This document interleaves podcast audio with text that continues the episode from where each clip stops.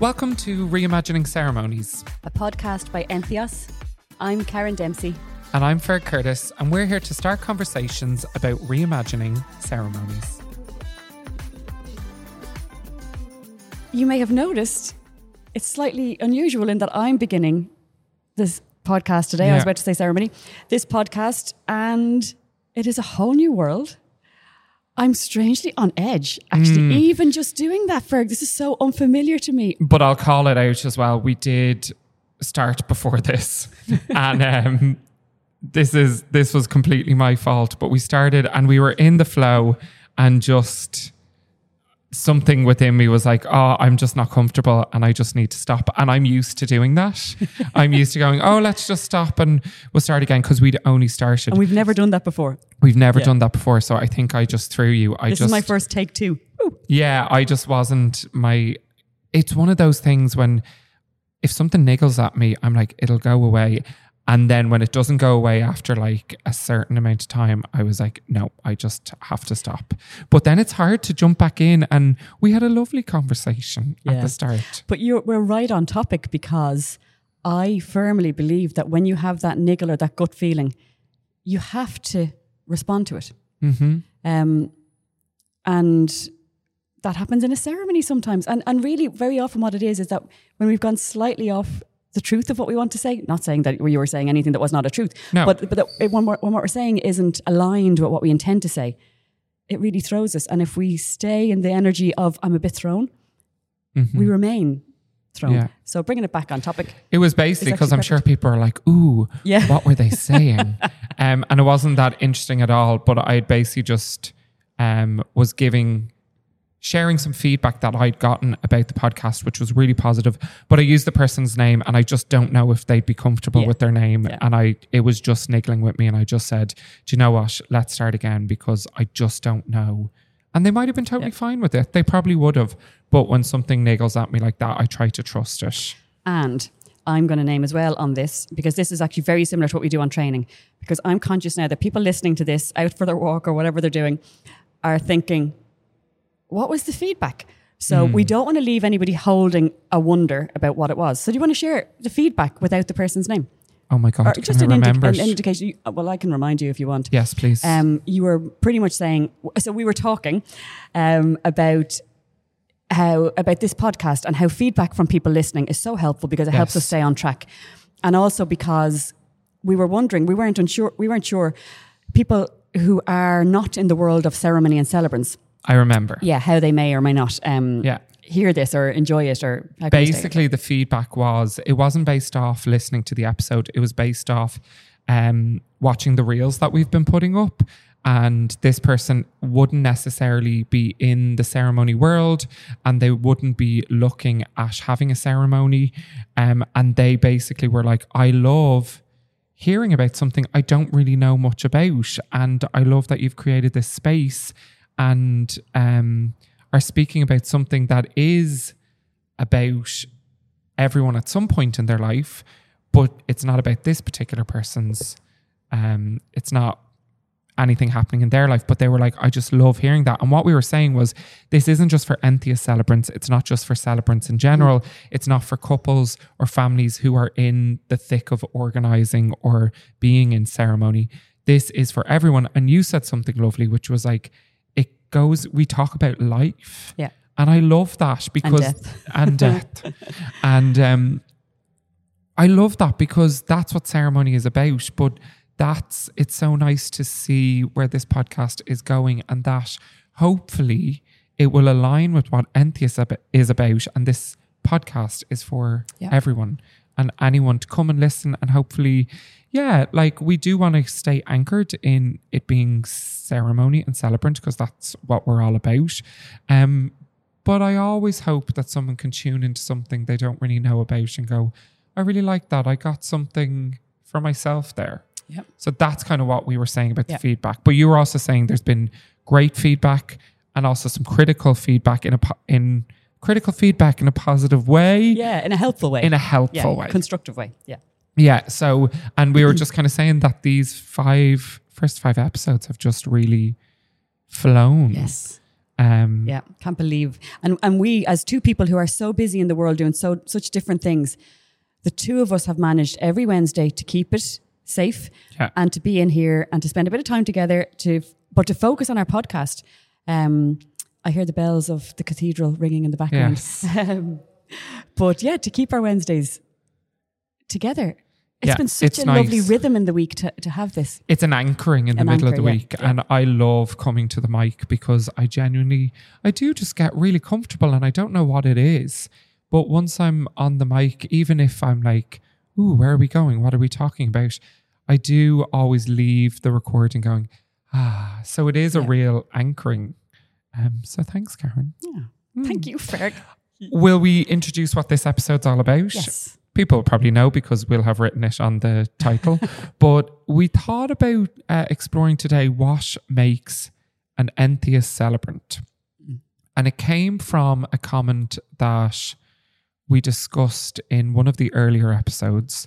And that was when I asked you, you said, when I see you in your cabaret, if you weren't already a celebrant, I'd ask you to consider being a celebrant.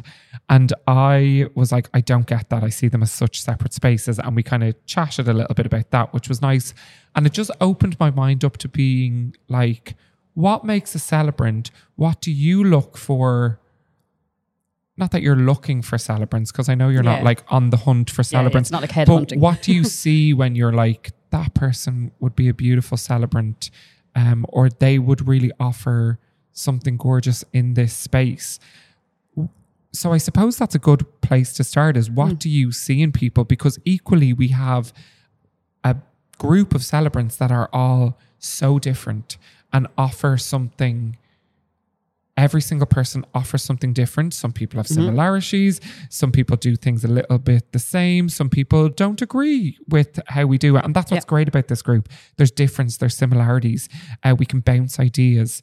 But that made me think, then what what does Karen uh, see in people to go, come on, Um, This could as, be as you, you. asked that question, I have. I'm going. Oh, I don't. This. I'm always very wary of. a- Of. Um. I'm going to just say it again, but uh, a guru energy of something. You know, somebody who sees something in somebody and that makes them special. I'm Mm-hmm. Yeah, going to just true. name that before we be, go in because we don't want to slip into. I'm choosing people for the organization because that's really not how it works. Actually, really how it works is that we don't really advertise or put ourselves out there as seeking people, but people tend to just come towards us when they they arrive organically. yes Whether that's through meeting you, whether that's through meeting another member or seeing somebody hold a ceremony. Exactly. And they yeah, people are organically, you know, they kind of come I like the idea of like they organically arrive Yeah, at this Yeah. space when it's right for them Yeah. to maybe explore the idea. And that doesn't necessarily mean they go on with the training, but anyone who arrives here has an opportunity to engage with Entheos and figure out yeah. if this is a Curiosity tends to bring Yeah. people towards us, and also a curiosity and a resonance when they see our website or delve a bit deeper and go. "Oh, This actually sounds like something that I've been looking for, and I didn't Mm. know it existed, or I didn't know where to find it. And that's because it didn't exist. We're such a we're such a young organization in terms of how long Yeah. we've been. The organization has been in in existence. We have people of all of all ages. um, But even just me as a person, say, having worked in the world of celebrancy and ceremony and, and having been interested in it since I can remember, um, building May altars and, you know, small little things like that in the garden. Um, I think one of the things that I am drawn to when I imagine, when I meet a person and think, "Oh, I think that person would be a really great celebrant. And it's very often, maybe not necessarily with this organization, but just a person who may be a great celebrant within whatever it is that they practice. Um, it ties back to earlier on when you mentioned quoting me back saying that we talk about life. And I think what draws people towards this podcast, if they're listening, is um, we talk about life, but actually we talk about life through the lens of the transpersonal. And sometimes we're using language that is unfamiliar to people. So I'm aware that that might be unfamiliar language. So to me, the transpersonal is that which is something more or Okay. that which is slightly outside of everyday reality. So we're all living in our everyday reality. And sometimes it can be a real relief to look at life through the lens of, this is really special. even even though this is so mundane, there's beauty in the mundanity of life, or there's beauty in in what we're doing.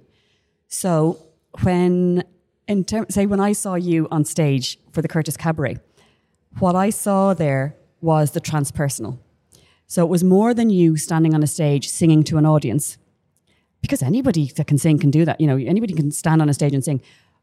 There was something transpersonal about it, where you were engaging with the people in that room at a level that was more than just three dimensional or whatever, or just what was seen um, and felt or heard or you know sensed in the room.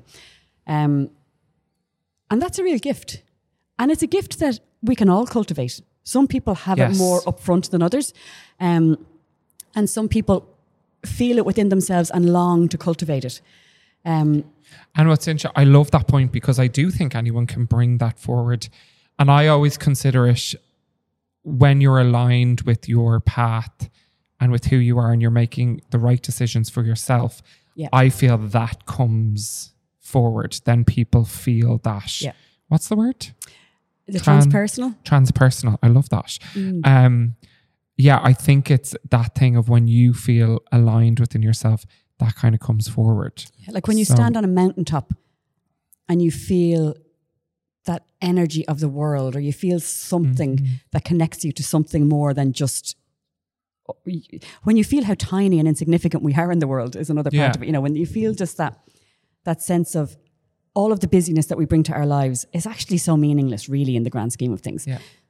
Um, so actually, that was quite a big and meandering answer to the question you asked, but I, it's a big question that you asked, really. Yeah, well. I didn't expect that answer to be honest. I didn't I couldn't anticipate what you were gonna say. Yeah. But actually now that you've said that, I'm like, that makes so much sense because I'm so aware of how anyone can arrive at this space and like matching yourself or not or couples finding you and knowing that you are the person for them or knowing you're not the person for them and then going to someone else and being like ah yes this is the person for me. Like and knowing that like there's so many different couples there's so many different families. So i'm always a believer that yes even someone asked me recently because i come from a performance background they're like do you think you need to be a performer to be a celebrant? And i was like absolutely not. No. It can I be a like, detriment, I think, sometimes. Yeah, you know, and I think it does help me in a lot of areas, but I don't, I never feel like I'm performing when I'm doing a ceremony. I feel like I can use some of the skills that I've learned that are just kind of ingrained in me, but they feel so different. Whereas some people are like, oh, well, I'm sure it's easy for you because you've been performing for so long. And I'm like, no, it's a really different space. Like it's really, really different. But it would be easy for you to step, in, step into your performer role and stand. I, sorry, I don't mean it would be, I can't say for you what would or wouldn't be easy. But say if you were to stand in front of the room and be like, today I'm Ferg, the performer, and I'm going to perform this ceremony, that would be quite a mundane way of holding Yeah. ceremony where Totally, actually, yeah. if you're going to be actually authentic and stand in that space and bring the level of vulnerability that's needed for you to stand in the space and hold a ceremony while being connected to the people that are there. That's, I think that's the part that you can't really prepare for so much. which is actually interesting because I think as a performer you sor- search for that as well. Yeah. But when you're doing it as a career, sometimes you can be like, okay, show six. Yeah, let's go. I know where I I know I need to do this, this, and this before the show. I need to be here for then. Well, and it can get a bit mundane. Um, but you don't you never wanted to. So actually that's a really good point for me that I never want ceremony to be just like, okay, let's just do the Yeah, yeah. ABCs here. Like, no, it's always, it has to be special, you know? And I do think that with performance as well. But I have, like, when you're on tour and you're performing every night, sometimes it is just, well, let's, but that's the training to And, still and there's another side of it because I want to actually name the fact that I said the word to your detriment and I didn't balance it. I meant it could be, sometimes it can be a gift and sometimes it can be a detriment. Yes. Just in case that sounded like I was saying being a performer is a detriment. No, Um, no. But because the other side of that as well is sometimes in ceremony, sometimes so we need to be we need to bring a degree of vulnerability in order to be really authentic in the space. But we also need to bring our boundaries too and and our self care because sometimes ceremonies are excruciatingly vulnerable. And we need to stay together at the same time to not go to pieces while still being emotionally available to that ceremony and bringing some degree of our vulnerability and our and our I mean of course we're bringing our empathy.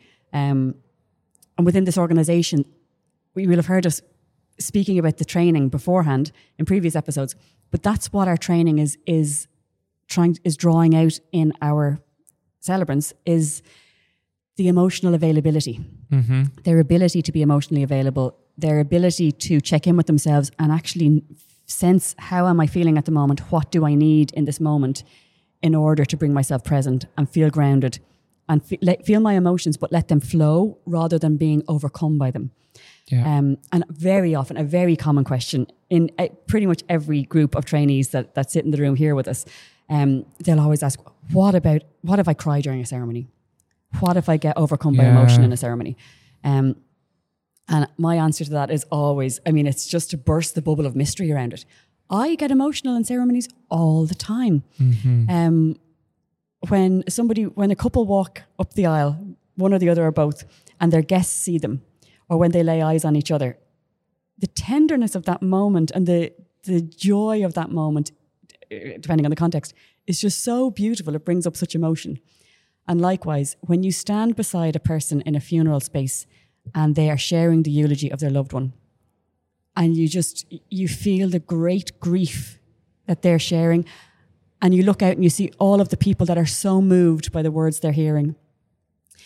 And then, I mean, particularly children, when you see children in a funeral, it's, I mean, it would break your heart sometimes to just think about the huge loss of this person to the world. But also, what really moves me in a funeral ceremony is the courage that it takes for family members to stand up and speak about their loved one. When they've been spending the previous few days thinking, I don't know, can I do this? I don't know, am I going to be overwhelmed? And somewhere they draw this courage and they stand up and speak. I find that so incredibly moving. And that's fine. I think when when when people see an authentic expression of emotion, gently, I mean, it would just be a tear falling. Um, it helps other people to feel it's okay to show emotions or connect with their emotions. And everybody in the room is feeling some level, whatever the emotion is, some everybody in the room is generally feeling some level of a shared emotional experience. So that's why we want celebrants who are able able to be with that emotion. Um, Even you saying that, that was really beautiful. Um, you ca- you captivated me there. um, but even saying that, I'm like, it could never be mundane yeah, in a ceremony Yeah. because you are watching people live some of the most precious moments of their Yeah. life. And I think we might touch on this a little bit later. But if you're living your life as a celebrant Mm-hmm. and investing in your life and in life, then in those moments, there's no way that you could ever be like checking the clock or being like, okay, we've done this next. Like, there's just no way because seeing those moments are just Yeah. so special. And I, I have something brewing that I want to say, and I don't even know if I have words for it, right? But there's what we're speaking about here is it is such a huge privilege to share this space with people because what's happening, what we are witness to, is a very deeply primal human experience that people go through. Um, and it's primal at the level that people will shed tears and they will sweat and they will not be wearing the clothes or the outward experience, the outward um, expressions of identity that they very often will because they haven't had time or they're, they're in such emotional trauma. But um, one thing that I I'm always aware of, and I said this, we this came up in a conversation before. Um, one, we live such sanitized lives in many ways, um, where we're so conscious of how we are in the world and how we present ourselves to the world that we live in a time, and maybe this is the nursing background in me as well, where a lot of people aren't in situations where they actually experience at the primal nature of a human being. That when we're emotional, we sweat, and sometimes like we don't even know we don't need we don't know the scent of ourselves anymore because we're so sanitized. When you're in a funeral space, in a, a space of death and dying, these human scents become a part of the ether. And I'm, I'm sure people are listening going, oh, I don't like that. You know, this is uncomfortable and I don't like it. But this is part of life that is somehow beginning to fall away from our human experience. And when we're not ex- when we're not used to being in these human spaces, we develop a fear of them somehow. You know, then they become scary because we haven't experienced them, or our, our primal body, animal body says, oh, "This is scary." Mm-hmm. Um, like a puppy going into the vet, you know, we and, and that keeps us away from spaces where people are experiencing high emotion. And I would love a world where we breathe again and learn to just become a little bit more comfortable being in these spaces of heightened human emotion and human experience so that we can be more present with each other and we can be less afraid of these unavoidable realities of life. Yeah. Oh, I went on a real tangent there. It's no, it's really interesting because I think it makes me think as the celebrant, you are showing up to facilitate this space and to help people in these positions where they might be feeling things that they're not aware what the feelings are or why they're feeling a particular way. Um, and I think it really, for me, leans into that every day. th- There's got to be so, you've got to have your practices every day that keeps you within life and that keeps you growing as a person so therefore when you arrive at ceremony it's not just okay now i'm going to be in this really heightened emotional uh, special place it's that you are like no i'm used to you know Yep. sitting into life Yep.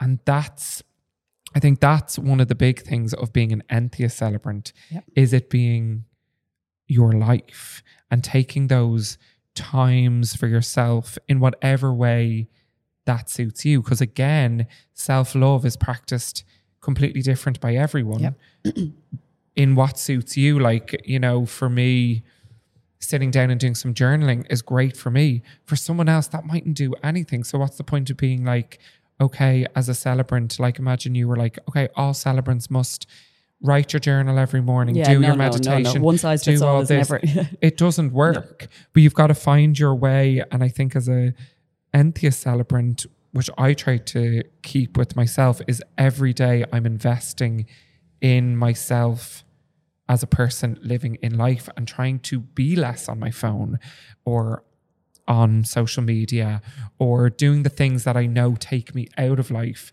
because then that also takes me out of my role. Like when I'm doing a wedding, I try not to be on my phone or I try not to watch TV in the morning um, or anything. I try to do the little, the nice rituals. And that's literally a walk sometimes, or I like to get to the venue a bit earlier and just, you know, be around or go see, like, oh, I might pop to a coffee shop, a local coffee shop to just be in the energy of the space. And I know it's, it sounds like be I'm being like, yeah, it sounds like I'm being all real hippy dippy, but I, I'm not. It's really simple things. It's just Yeah. about making a choice. So then you're present exactly Yeah.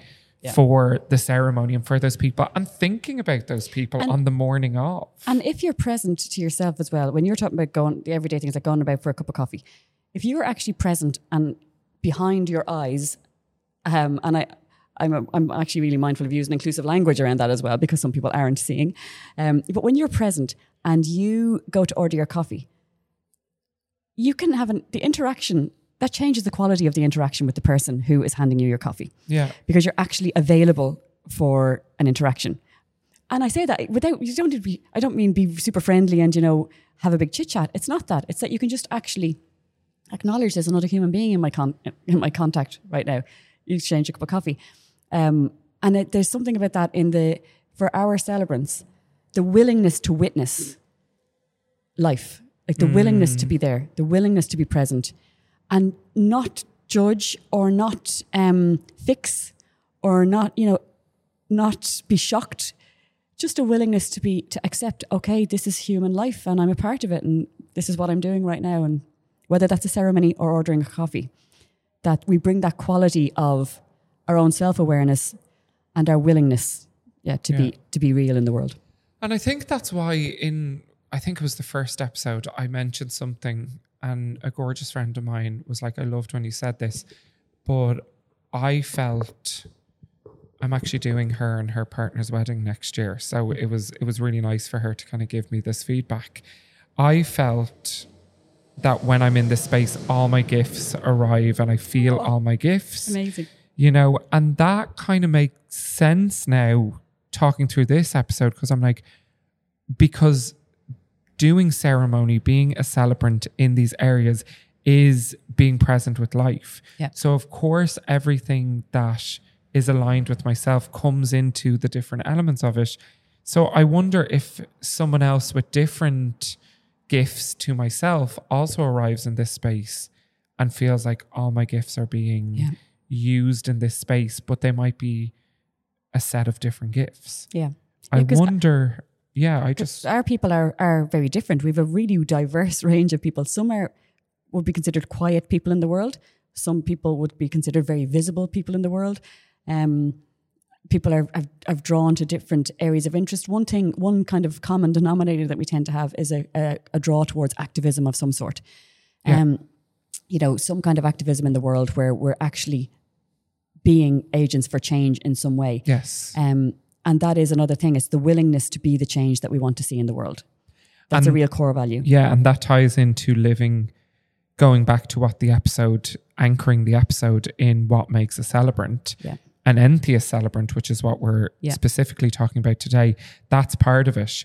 Living every day in life, but also choosing to be the change in the world. Yeah. You know, and that's and that can be subtle ways. People have different abilities, different ways of being in the world. It can be very subtle, but it's Yeah. that it's that willingness to to be some kind of an agent for change. And I'm a big advocate for the revolution begins at home. Um, Yes. You know, really and truly, even if it's just us in our home, whoever.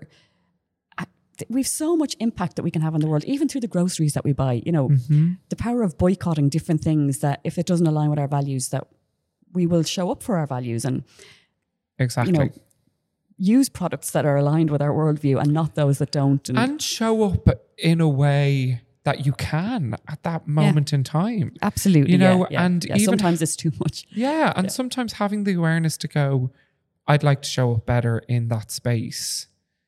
And I just couldn't do it at that moment. But I'm going to be aware of that and I'm going to be gentle with myself. Next and the time. next time I get the opportunity, I hopefully will twist it a little bit and show up in a because it's a process. You know, Yeah. it's not easy to just be like, this is my values, this is what I stand for. And then you're in a position where you have to stand up for something and then you just have to like be some idea in your head of what an Yeah. activist would do. Do it in your own way because it all comes back to giving to yourself, protecting yourself, looking after yourself so you can be better for the world. Yeah, You know? absolutely. So I think that that's important because I think sometimes, you know, people can only show up the way they can. And sometimes you're not the change for that space. absolutely. You know, Yeah, maybe yeah. you're like, And- yeah. you might leave going, I wish I said something or I wish I did that. Or, and you're like, but maybe you couldn't do it in that moment and you're not the person to do it in that moment. But maybe you will be that Yeah. person. And it's about being gentle, but aware of, I would like to do that. Something in me is saying, I wish I did that. So how do I give back to myself so I'm prepared? Yeah. And I mean, there's a very gentle way of looking at that, which is the decisions that we make in any moment, we make with all of the information that's available to us in that moment. And sometimes the, the second it takes to walk away, we get a bit more information that makes us feel like we could have done more the previous moment. Yeah. But if we could have, we would have. very and often. sometimes you're not aware of um, elements in the room that are making you, you know, behave in the way that you're Yeah. behaving or choosing to behave and you or have whatever. to be safe as well. and you have to be yeah. safe. And maybe you walk away and you're like, do you know what? Actually, this is so basic, but actually, the temperature of the room made me not very comfortable. So therefore, I wasn't comfortable to speak up. I know that that's But a also, it means that, that it means that okay, you didn't change the world in that moment, but it was a learning moment. You learned something about yourself. yes, exactly. Everything is learning, and then you're more just within that moment. and you might need to learn it twelve more times. Yeah. You know, it's okay. We can go easy on ourselves for things as long as our intent, as long as we're aware of what's going on, and our intent is aligned with our values. Then that's okay. We have to keep forgiving ourselves as well. And I think though that's the important one of the other important parts of being an Entheos celebrant is the showing up in the world. Yeah. You know, just anchoring back to what we're trying to um, focus on in this episode is that change in the world, investing in life, investing in yourself, being present in Yeah. celebrant. Um, and I think another one, and I'd love to get your take on this, is being able to connect with people Yes. because Yeah. I think that that's really important, but people have different levels of how they connect with people. And I think that ties into some celebrants might only do certain ceremonies because they feel that's where they connect best with people. Yeah. Now, I know this ties into the training where we train to use our skills in areas that we mightn't have thought they uh, would have flourished, but it's actually going, ah, I can actually use this in this space. But c- what do you think about connection as a Um, celebrant? Yes. It comes again back to being available and present. So, connection, the availability and the willingness to connect with people is really key because I, there's also a style of celebrant in the world which to me looks very disconnected, um, which is that kind of commercial performance style where you come in to do a job. I'm here to do the ceremony and walk away. Um, and I know that not many people, not many celebrants might describe themselves that way, but there are some. I mean, you can look at people's Facebook pages, and that's what they're doing. They're like, I put on th- this is the clothes I wear when I hold a ceremony, um, and this is how I do it. and there are some people who that's what they want. There are there's also a call for that. Some people don't want to connect with it, you know. Uh, so there is that, and uh, we don't want to make it sound like actually, if you hire an NPS celebrant to hold a ceremony with you, that we are going to gaze into your soul and you know. um, get right into your life because that's not it. We're we are boundaried people as well, and we are people with self awareness. And there's so, as we said, there's so many different personalities. so Um, you're yeah. you're picking the person that you feel comfortable with and that you connect with. And if you don't connect with someone who's going to look deep into your soul, Yeah. you're not going to choose that person to be your celebrant. Yeah, and actually, one of the things even in our ceremonies, in our training as well, is we I, like we we teach people to be mindful of eye contact. Eye contact can feel very intrusive to a Yeah. lot of people.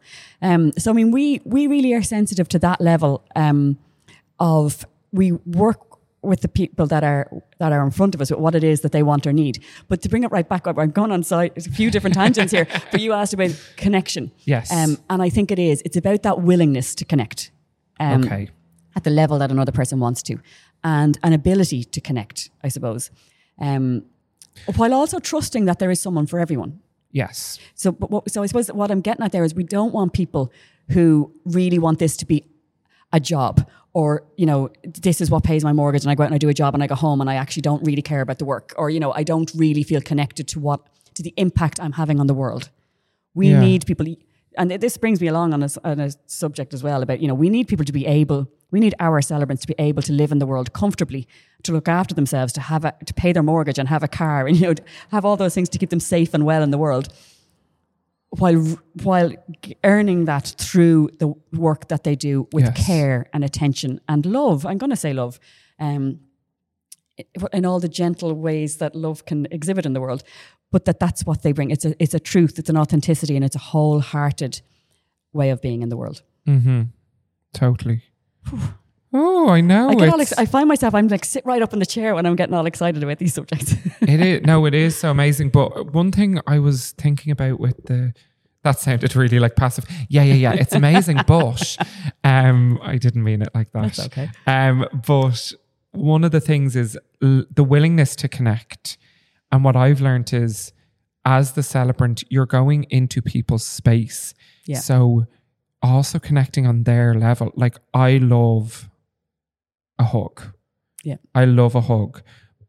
And I love that moment when um it's mostly for me at this point it's been the bride who arrives at the top of the aisle and I get to hug her and it always feels like a special moment between me and them and whereas I've had a special moment with um in my case the groom who's been standing kind of there so but not ever I'm always I always clock myself to be like feel if the hug is right Yeah, because not everyone loves hugs Yeah, yeah. you know as my housemate Shauna will tell you all because I'm always like can we have a hug no um but it is that moment of like I want that moment because that's how I connect but I always take the moment to go hold on they mightn't want Yeah. to have a moment. And I always give the space for them, obviously, Yeah, to greet yeah. their partner first and greet their family first and all. But I like that moment of having a little hug because I really care about the people that I'm in ceremony with. But at the same time, if I feel like, no, a hug's not not on the cards because that's not what they need Yeah. at this moment or want at this moment. Yeah, because I certainly I, that wouldn't be my style Yeah. at all. But that doesn't. The, the, the thing is, it doesn't imp- impact on the level of connection. No, it's not just different all. people having their own style, and the couples that have chosen you have chosen you for who you are. Yeah. Um, and likewise for me. So I think that's the really, the really, the real beauty of it is that they'll have a sense of your vibe. We're very much always by consent. Everything happens by consent. 100%. Um, and we're not even. and that goes in to life as well. Yeah, in, in every know? possible way. Yeah, yeah. Um, and I know you're talking about it has been brides for you so far. Yes. Um, and yeah, who knows? Just to be conscious of that yeah, because like, that's not fair using heteronormative language. no, no, no, no. I because I haven't done any queer weddings yet. I'm doing my first in July, which obviously I'm so excited about because that was a big thing for me to come and do this, and it just so happens that all my couples have been bride, a bride and a groom. Yeah. and it's been amazing. Like, Yeah. you know, I love that, and I love the fashion as well. July- I'm July is dying to flying see the up. dress. July is flying up. Oh, we're we're prepped. It's one of my um, best friends. So Ah. it's even nice that like I feel like I'm doing my first queer wedding in a space surrounded by my friends and surrounded by two people whose relationship I've seen grown since day one. So it's it feels completely right. So I'm like, ah, this is meant to be the first queer wedding I'm I'm doing. Um, but I want like that's a space I definitely want to be in Yeah. because I am a queer person and I celebrate queer love and I have had queer love, you know, so it's definitely somewhere, but it feels right Mm. that this is maybe the first one um, that I'm doing. First of many, Ferg. Yeah, I hope so. I'm sure. I hope so. Um, but yeah, like, kind of, do you have anything else to add around what makes an Entheos celebrant? So there's one other thing actually that it was coming to the back of my mind. Um, and I don't mean this now to sound silly, but our logo, to me, our logo represents so much of um, Okay. of what we are actually of what we're looking for in people and in celebrants and in all that. Our logo is a labyrinth. Um, and at the center of it, there's a little spark. Um, and entheos, the name entheos, I think I've mentioned this before, but it's the Greek, it's a Greek word and it's the origin of the word enthusiasm. It means um, enthusiasm, which means inspired from within. Technically means inspired by the God within, but in this organization we have a little extra O in brackets, so God or good, whichever whichever resonates with you. But all of our celebrants, if we are all connected with that sense of entheos in our lives, that we are connected to that good within us, mm-hmm. so that we can see it in other people, so that we can see the good in other people. That is a real, real key for me. And it's a touchstone. It has been a touchstone for me throughout my life, even though I hadn't consciously recognized that. Because when you can believe in the good in yourself, and that can be a struggle in itself sometimes, but when you can believe in that and be aware of it, you are more available to see the good or the God or whatever your understanding is in another person. And to me, that's what the connection is about. It's about seeing that spark in me. And I mean, that's what namaste means. The light in me recognizes the light in you, or the love, or whatever the word is. Um, when the little spark in me can recognize the little spark in somebody else, to me, that's enough for the connection. It doesn't need to be any more explicit, explicit or overt than that. And sometimes in the work that we do in the world, it can be sometimes a real struggle to see the good in another person or to find a connection, to find somehow that you can connect. Um, particularly with funerals as well sometimes because you don't know who like with a wedding couple you will generally you will have met them long in advance of, of a Yeah. ceremony you'll have a chance to get to know them with funerals very often you don't know who the family is until you literally meet them and you're going to Yeah. hold a ceremony for them and there's all sorts of different family dynamics and you're dealing with more than one person and there can be a lot going on and sometimes it can be tricky. There can be there can be one or two people that you go these people are tricky people. Um you know that and it, that's because there's heightened emotion happening. Um and just staying connected to that sense that and i i truly believe it. Even and i know we can extrapolate this to horrendous cases and people that we you know we see and hear of in the world. But somehow somewhere there has to, i believe there has to be a tiny flicker of potential for good even or potential for and good. I don't even know what good is. I know it's one of the biggest questions. I don't even I've know what that means. genuinely asked myself. I'd say for the last ten years Mm. of actually being like, is everyone? I like the idea of you saying potential to be good. Does everyone have the potential to be good? Are people? Are there some people who are born with these terms, narcissist or toxic? Like, is it just in them? I don't believe so. Like, I think it comes from experience Does that make them bad? You know, there's- Does these that make them really bad? big existential questions. I know, but it's it's always that thing of going. I always like to go. That person has acted that way, which might have hurt me, but actually, it's because of a whole other thing that has nothing. To, Yeah. Not that it doesn't necessarily have something to do with me, but like, as in, they're not a bad person because they've acted badly. But it's something like I've really, you know, you can struggle with where you're like, can people be born evil, bad, whatever Yeah. word we want to use?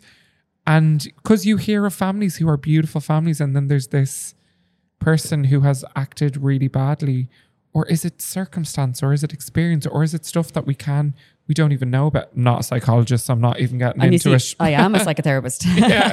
and, and this is part of why I suppose having sat in front of people and again, clients where the person comes in and, and you, I mean, because this is a, this is a human, authentic reaction. Sometimes a person comes in and you go, oh, I'm not resonating with this person. Um, and you have to find a way of working with this person, even if the way of working with this person is that you work to a close where they go to work with somebody else, you know. Um, but you know, you don't outwardly reject a person. And somehow, even for that one hour of the first hour that they come to sit in the chair, you have to find a way of working. Now, and I say, uh, of course, my mind goes so fast that even when I'm talking about this, also there are times when I've sat in a room with, with a client who's come in and I felt unsafe. You know, Okay. even situations as, as simple as that and how to manage that. Um, but we work as well in a trauma informed way. And when we're, if we want to work in a trauma informed way, we have to be firstly really boundaried, but also really mindful of ways to work in a safe and boundaried way where we can not reject people. Um, yes. or, or you know not have them experience rejection through how we interact with them um, and i mean even as i'm saying this i'm aware of just how big it is what we're talking about but um, that little keeping the eye on that little spark for good there, and there i'm all, so i, I want to say about 10 things at the same time as I i'm saying this right? but like as we're keeping an eye on that little spark for good, we also need to not be seduced by it because that can be unsafe. And that's how sometimes terrible things happen. Yes. Um, because sometimes our desire to see the good in somebody or to think the be- the higher, better version of them is what facilitates people to do terrible things and become those awful, you know. So there's a cycle and a circle and there's all sorts of things going on. So number one is always, I believe, trusting your gut instinct and keeping yourself safe. And I have learned that, that lesson um, as a person who was conditioned, as so many children are, particularly little girls, to be good and to obey the rules and to um, to second guess yourself always at the expense of yourself. Um, so I, it took me a long time to even be impolite to somebody. Now I'm actually quite impolite when when I want to be, Bec- you know, when I feel like I need to be. If I need to Yeah. state a boundary or, or do whatever, to actually. But I yeah. think that keeping yourself safe also ties into um, what makes an Entheos celebrant. Because I think Yeah. all our celebrants want to make people feel safe Yeah. within ceremony, but also within, you know, meeting the couple beforehand, you know, making sure that they know that we want to create the ceremony that they want and that we want to create the space that they want and Yeah. that they'll feel safe in. So I think Yeah. that that also ties in with that as well. yeah, You know, yeah, we're always thinking ahead and feeling ahead yes. into how is this going to feel. Because even sometimes somebody might say something as simple as, "Well, can we do this piece of music there?" And we, or this reading or whatever, we will feel into how will that feel in the ceremony? Will it feel clunky? Will it disrupt the flow? Um, practical things like that, as well as the emotional safety of people, where they're where they're just maybe not even consciously aware of the level of vulnerability that they're feeling, but that can lead people to feel unsafe. Yeah. Um, so we can help manage that in terms of helping them either to feel okay with the level of with a, with a degree of vulnerability, or else or else to help them to um, feel bolstered in that we don't need to do the level of vulner- vulnerability that maybe they're fearing they're going to have to Yeah. do. But ceremonies are vulnerable. Yes. And especially for weddings, two people are standing there in front of all of their gathered friends and family and declaring their love and commitment to one another. That in itself is vulnerable. it's huge. it's so huge when you say it, you're like, whew, yeah. okay. Yeah. Let's, I think we can just dive left, right, center, Yeah. all over the space. And I definitely think that like this podcast is going to continue on. Um, you know, we're just going to roll on. We'll have an episode of Criminal Minds, I think, yeah. coming out of what we're discussing today. But I think it'll, these things are going to come up within other topics because everything weaves into Yeah. each other. But what we did want to finish this episode with is we're moving into Pride Month. Mhm. Um, and, you know, the LGBTQ plus community are obviously very important to Entheos. Yeah. So we have been thinking, how can we make um, this podcast space um, an important one for Pride Month? We obviously aren't just celebrating it for Pride. We will be looking at Yeah. LGBT rights throughout the podcast as well as other people's rights. But we have decided for Pride Month to do three special episodes on Die with Pride, Yeah. which we have mentioned before. So I think the best thing to do is if you give a little brief intro now to Die with Pride, and for the three episodes in June, I think one might spill over into July. Um, we're going to be chatting to people about Die with Pride and just letting people know a little bit more what it's about. Do you want to give a little intro, so a die, sneak peek? Died with Pride is, um, I suppose we can call it now a subdivision of Entheos or um, a part that we work with because Died with Pride was founded by a family member of mine who is a member of the queer community. And he, through his life, had attended so many ceremonies of friends and colleagues of his who were members of the LGBTQ plus community who had died and were not being memorialized in a way that resonated with the life that they lived. Um, And particularly, this was coming up through the years with people who died of HIV and AIDS or suicide or all the various, of course, ways that people can die. But within the LGBTQ plus community, the rate of early death is higher. I don't, I can't give a statistic on it, but but that it is higher, um, and how jarring it is when that person's community gather, their chosen family gather along with their biological family, and find that there's this um, disconnect between the truth of who that person that they knew was versus who their family memorializes them as. And I'm trying to say this without going into shaming or anything like that, but um, but and sometimes it's be, sometimes it's through a genuine not understanding or not knowing, and sometimes it's through a denial of of that person, and and some, like sometimes it is homophobia. Um, so, Died Pride is led by LGBTQ plus celebrants for LGBTQ plus people, and it it's the intention is to support families to memorialize their loved one in a way that was real and authentic to them, and that does memorial their li- memorialize their lives in a way that um, is authentic. And so that as well, anybody that maybe wants to plan their funeral in advance, or we, we want to open conversations about death and dying, and the funeral, the landscape of funerals can be, like all ceremony, can be very heteronormative Yeah. and quite you know traditional. So we want to open that up and shake it up as much as we can, and um, not as much as we can, but shake it up a little and and open it up to the LGBTQ plus community, so that so that there's ownership, and so that we can have these conversations about death and dying and funerals and. Yeah, so that we Yeah. can breathe. Ironically, I know to say this, but breathe new life into a whole world of funerals that, Yeah. yeah, that are important and precious, and it's needed. Yeah. So, and what we're going to be exploring in the three episodes is maybe some of those um, areas that queer people pass on, like Yeah. suicide, HIV. Obviously, HIV, you know, if go listen to Poz Vibes, a great Yeah. podcast, like you can live a healthy, happy life, like it's not a death sentence. yeah, but we will maybe be looking back at the 80s Yeah. 90s and when things There's were a legacy of of, A of what went before and, and how that Yes. impacted on the funeral landscape. yeah Um, going forward now into, into Yeah, a time when it's amazing. We do have such amazing treatments. oh it's um, incredible and, healthcare and and it needs to and be it needs to be better. yeah it needs to be you know people need to take note of it and not live in a stigma that is yeah.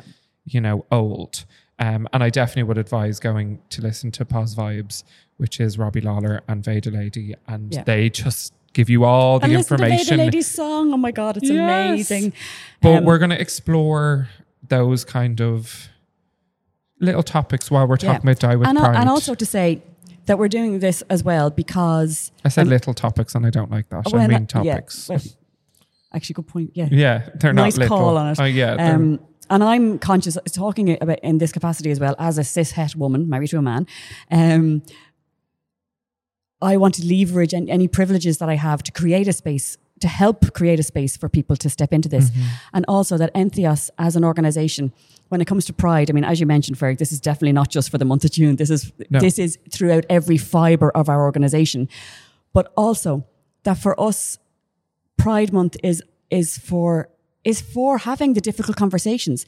It's for addressing the impact that yes, that um, homophobia has on the society that we live in, even in the most subtle ways, and that we want to talk about the impact that if we don't address this, like and and when we don't address this, people die or it has a serious detrimental effect on on real people's lives. So we want to be really real about what what pride really does mean and what pride is about, and it is not a fancy rainbow. I, and I've God, I don't mean to be preaching to the converted, but um, but for anybody listening who tends to think about pride as a load of rainbows and happy people and flamboyant celebration, yes, it is that, but it is it is a revolution and it is an activist movement.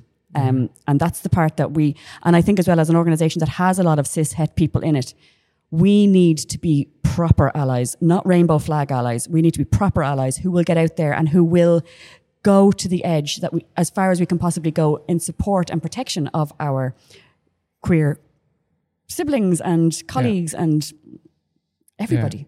and I think we are going to invite guests on for those three episodes. And I think even as a queer person sitting here, really looking forward to having those conversations. Definitely uncomfortable because I'm so aware of my language. Yeah, same. And that's why we're going to bring in people who, when we're exploring a certain topic, that they will definitely be the people who will articulate it in the way it needs to be articulated for a platform like this. Yeah. You know, um, so yeah, so I think we'll leave that one there. I want to say before you do, because I'm conscious just to, we keep calling ourselves on what we're saying as we're I going. And I think that might be helpful for people to actually hear us call ourselves on what we're saying. Because I, as we were speaking, I realized, yeah, actually, maybe it is. Add, I want to actually speak to people who are experts on this about are we adding to the stigma of HIV and, and AIDS when we talk about it in the context of funerals nowadays when actually Yeah. healthcare has come on so much and we want to destigmatize it. So maybe we need to remove that from that conversation, even though that was a part of the, I know it was a part of Tony's inspiration for Dido Pride was having watched people in the past go through funerals related to, to HIV and AIDS, but actually nowadays for funerals going forward for Dido Pride, hopefully that would be a very, very small percentage. Um, and yeah, it's a conversation that we'll have. Yeah, There's homework for us, there is homework, important homework. important homework, and we always want to do our homework on as much as we possibly can. Yes. Thank you so much. Thank you, Ferg. That was it. We went all sorts of places. I That was know. a big one. I know. It's funny. I, I have like a. It's funny when you start talking about a, a topic that you want to start, like you want to discuss, but it's definitely something that like you want to articulate right, Yeah, and exactly. it leaves it Yeah. leaves a funny feeling when you're like, oh, did we go too far Yeah. before we? But we are committed to Yeah, doing what we can to exactly. to correct that. Um, please review, rate, Please do. subscribe, um, Share. because it does share. Yeah, it does just help people, you know, kind of if they want to listen to certain conversations like this around ceremony and life. Yep. That um, And the transpersonal. yeah, that they can that they can join us. So um, rating, reviewing, subscribing, it it is really helpful. So Yeah. if you can, that would be amazing. And thank you so much. We love you. Yes.